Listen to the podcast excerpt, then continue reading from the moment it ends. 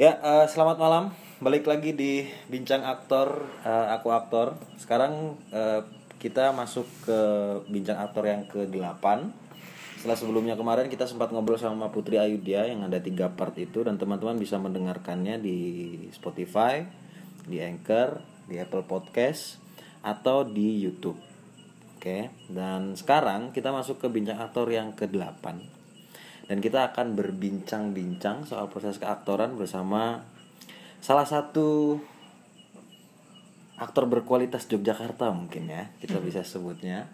Salah satu pengajar acting juga yang cukup punya nama di Jogja. Mungkin teman-teman Jogja akan akrab dengan nama ini. Kita sekarang sedang bersama Mas Alex Suhendra halo Mas Alex selamat malam. Selamat malam. Gimana kabarnya, Mas? Alhamdulillah, Alhamdulillah. sukses. Alhamdulillah sukses. Kayaknya sibuk sekali ya. Sibuk banget ini. Ini, Aku rumit, bukan sibuk rumit. ini just for your information ya teman-teman ya. Sebenarnya pengen ngobrol sama Mas Alek tuh pas Kucumbu sedang hangat-hangatnya diperbincangkan. Itu kenapa kemudian ada Mas Kan gitu, ada Nah, sebenarnya setelah Mas Kan tuh ada yang menarik perhatian ketika kita nonton Kucumbu itu ada ada Mas Alex yang kebetulan kemudian eh, saya sempat main bersama di film Taufik setelah itu yang akan rilis kalau nggak salah mungkin akhir tahun ini ya sekitar ya. Semoga. Semoga akhir tahun ini ya. Eh, dan orang beliaunya sangat sibuk sekali dan setelah mengatur waktu berbulan-bulan akhirnya malam ini kita bisa ketemu sama orang yang satu. Tiga bulan ya, Ben? Tiga bulan. Obrolannya dari nggak tahu kapan sampai akhirnya ah, saya menyerah untuk bisa ngobrol. Ah, tapi akhirnya ternyata secerca harapan itu muncul dan sekarang kita bisa berbincang dengan Mas Alek. Oke, Mas Alek. Eh, Gini deh, sebelum kita mulai masuk ke Kucumbu ya, yang menurutku ciptaanmu sangat menarik dan aku pengen tahu kenapa itu bisa tercipta. Kita ngobrolin dulu soal perjalanan keaktoranmu. hmm. Kamu itu eh, apakah memang dari dari dulu, dari kecil atau dari kapan sudah berakting, kemudian masuk ke jurusan teater misalnya atau institut kesenian gitu terus kemudian jadi yang sekarang atau kayak mana perjalananmu kemudian bisa membawamu ke acting dan akhirnya menjadi pengajar acting yang menurutku untuk memilih jadi pengampu acting itu keputusan yang berat sekali loh karena tidak menjanjikan sama sekali ya secara ekonomi itu tidak menjanjikan sama sekali monggo gimana ceritanya Jadi sebenarnya aku nggak apa ya. eh, aku sama sekali nggak tertarik sama acting itu dulu. Benar-benar nggak tertarik. Eh, aku apa hidup di eh, nuansa apa eh, science sangat science dari kecil dan aku sangat eh, membenci waktu SMP SMA itu benci yang namanya eh, teater. Karena waktu Oke. ya sa- sangat benci sekali. Terus eh, aku orang tua aku malah minta aku itu ke isi sekolah di isi waktu itu. Karena aku sering natah wayang kan dari dari kecil itu natah wayang terus aku nolak. Aku nggak mau aku pengen ke farmasi. Dan ya udah akhirnya aku ke farmasi. Waktu ke farmasi di UGM itu aku nggak tahu kalau ada TGM sama sekali. Wong aku nggak suka sama teater kok ya. Terus ada teman satu kos itu punya dokumentasi pertunjukannya di UNY waktu itu teater sekrup waktu itu. Terus dia putar dia bilang namanya kami panggilnya Maman. Terus dia bilang coba Lex eh, nonton ini pentas teater gitu. Aku udah eh, udah nggak nggak mood gitu karena mau foto gitu aku lebih suka nonton film gitu ya sebagai penonton aja bukan pelaku. Bahkan nggak punya impian sama sekali untuk ke sana karena cita-citaku waktu kecil itu adalah libur. Aku Oke. bayangkan Iya, iya. aku bayangkan sekolah itu kan lama banget ya SD 6 tahun habis itu tiga tahun tambah tiga tahun lagi. Terus liburnya kapan? Cita-citaku waktu kecil adalah libur. Ya, aku diketahuan satu kelas. Nah terus pas aku nonton aku balik lagi ke ceritaku yang itu. Terus pas aku nonton eh, nonton dokumentasi pertunjukan itu eh, aku langsung protes karena waktu itu yang aku tonton eh, bentuknya actingnya yang besar gitu loh. Maksudnya nggak nggak keseharian gitu. Padahal di bayanganku kalau acting itu pasti eh, harus keseharian. Real ya kayak, kayak, kayak ngobrol sehari-hari kayak gitulah gitu. Sikapnya kayak seharian gitu. Emosinya kayak gitu. Dan eh, pola pikir kayak gitu itu di diriku itu bukan bukan pola pikir seorang aktor. Karena aku cuma penikmat aja. Terus aku langsung protes masa sih acting kayak gini? Gitu. Masa sih ngomong harus hei engkau dan seterusnya. Padahal itu itu bisa biasa aja waktu itu. Terus kata temanku oh ya udah kalau gitu kamu ini aja ke syukurannya anak-anak UNY ke teater sekrup terus kamu ngomong evaluasiin mereka gitu. Nah waktu itu kan rambut gondrong tuh. Dan zaman segitu kan kayaknya lo ya seniman yang oke itu yang iya yang rambutnya gondrong gelangnya gitu dan aku pakai anting juga Waduh, waktu itu. Terus pakai celak sebelum rame emo emo itu aku udah pakai mataku udah kayak panda gitu habis ditonjok kayak gitu gitulah. Terus ya Marlin Manson banget gitu Asik. Cradle of Filth dan seterusnya lah. Hmm. Eh, malah lebih suka musik sebenarnya waktu itu. Terus habis itu eh, ngomonglah aku di sana sebagai kapasitasku bukan seorang aktor.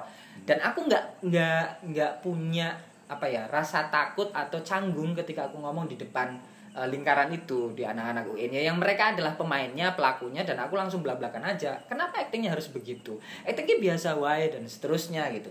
Dan mereka karena melihat eh, tampilanku seperti itu celana sobek-sobek dan seterusnya aku udah dianggap senior dan aku dianggap anak isi. Waktu itu benar-benar bendera kesenian Jogja itu kan diisi kan Iya. waktu itu.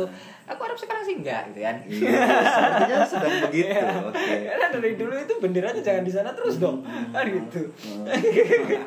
Terus aku terus aku aku didengerin sama mereka gitu. Oh, iya ya acting tuh nggak gitu. Dan aku ngomong kayak gitu tuh apa adanya sebagai ya aku aku bukan bukan sok pinter dan seterusnya. Aku ngomong karena aku mencerna dan aku melihat dari pengalaman keseharian yang ada dan aku ya cuman penikmat gitu doang. Hmm. kayak gitu. Terus saranku diterima dan mereka bikin pertunjukan lagi. Aku diajak waktu itu. Dan aku langsung dicabut sama dan itu di UNY ya aku anak UGM ya. Jadi aku aku kalau habis praktikum gitu so, untuk praktikum terus aku pulangnya itu ke UNY aku malah nggak nggak ngerti di di UGM itu ada teater Gajah Mada ada banyak teater aku nggak ngerti.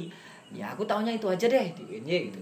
Terus dicabut lah sama teman-teman yang senior ada Calidu ada Abdul ada siapa lagi itu. Eh, Agung dan dan seterusnya. Di antara mereka yang yang tua-tua aku ada di sana ya biasalah di pelonco gitu terus-terusan mereka konsepnya teater malam waktu itu monolog. Apa namanya aku masang lampu gitu terus beliin es teh rokok dan seterusnya lah jaga tiket. Terus lama-lama tuh aku sebel sama mereka. Terus aku kapan pentasnya? Aku bilang gitu kan aku juga pengen pentas gitu. Ya semacam mungkin lah bayi wingi sore itu anak kemarin sore ngerti apa sih gitu. Terus mungkin dengan kesel atau apa mereka kasih mereka waktu itu konsen ke naskah monolognya Putu Wijaya waktu itu. Digeletakin dengan dengan mangkal gitu bak gitu di depan. Ya udah kamu pilih aja. Ya aku pilih lah. Aku ambil monolog dam waktu itu. Hmm. monolog dam dan pentas di lembaga Indonesia Prancis. Dan orang-orang tepuk tangan dan aku nggak tahu maksudku ya ya bukan kemudian yang wah besar kepala dan sebagainya. aku pentas ya cuman pentas untuk apa emosiku itu aja gitu dengan tidak punya metode yang canggih-canggih aku juga nggak mengenyam metode latihan entah itu bango putih atau pencaksilat atau karate atau nari atau aku nggak punya. Yang punya aku eh, berbekal pada ya wis acting keseharian gitu aja ya kayak ngobrol sehari-hari dan seterusnya. Itu aja pemahamanku waktu itu. Terus kemudian dari situ aku dapat beasiswa dari pertunjukan itu. Kemudian aku dapat beasiswa keaktoran di teater garasi. Terus juga belajar di teater Gardenala Junet Suryat Moko. Terus tambah lagi sama Junet kan itu ngobrol apa belajarnya realisme dari situ. Baru kemudian ngerti oh itu namanya realisme. Setelah berapa tahun dari tahun 2002 sampai 2005 pertunjukan tunggalku pertama itu. Hmm, baru kemudian di titik itu dan iya tahu. dan aku baru kemudian mengenal metode metode dan seterusnya. Di teater garasi aku mengenal metode yang sistematis nggak boleh loncat loncat di mana ketika aku eh, apa namanya eh, bahkan Stanislavski apa pun itu aku nggak ngerti mereka itu siapa gitu. Mereka harus begini begitu waktu apa monolog yang aku tahu. Oke kalau misalnya aku sedang masuk ke karakter waktu itu di monolog dam itu ada karakternya eh, karakter utamanya adalah orang yang nyelurit kepalanya eh, orang naik mobil karena sebel. Nah aku untuk biar merasakan mangkal gitu aku nongkrong tiap hari selama hampir dua minggu lebih di depan rektorat UNY di Jalan Kolombo itu di mana di situ kan ada lampu merah tuh ada penjual buah-buah dan seterusnya. Aku nongkrong di situ siang-siang. Karena nggak mungkin aku bawa celurit ya di situ pasti nanti polisi datang kan dekat dekat pos polisi kan. Aku bawa pahat. Hmm. bawa pahat.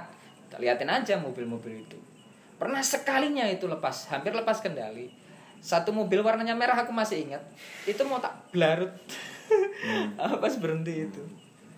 Karena ya macam-macam lah nah aku hanya mengandalkan kayak gitu aja. Oke kalau aku mau masuk ke karakter tertentu aku coba harus ngerasain kayak gitu karena aku belum pernah berada di sana. Aku bahkan belum pernah yang namanya menggal kepala orang gitu.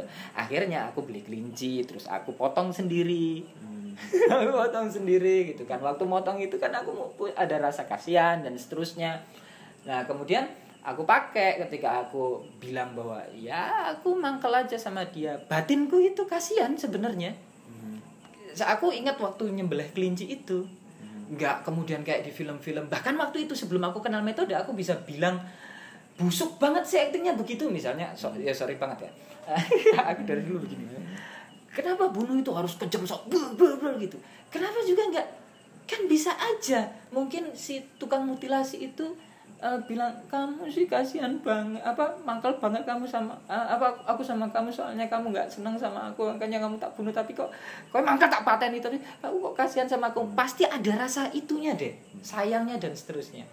Aku dapat dari itu aku beli kelinci dua terus aku kuliti sendiri aku sembelih sendiri. Kalau beli ayam aku takut. Karena kalau misalnya motong kan ada aturannya sendiri ya maksudnya kita nggak usah bicarain itulah.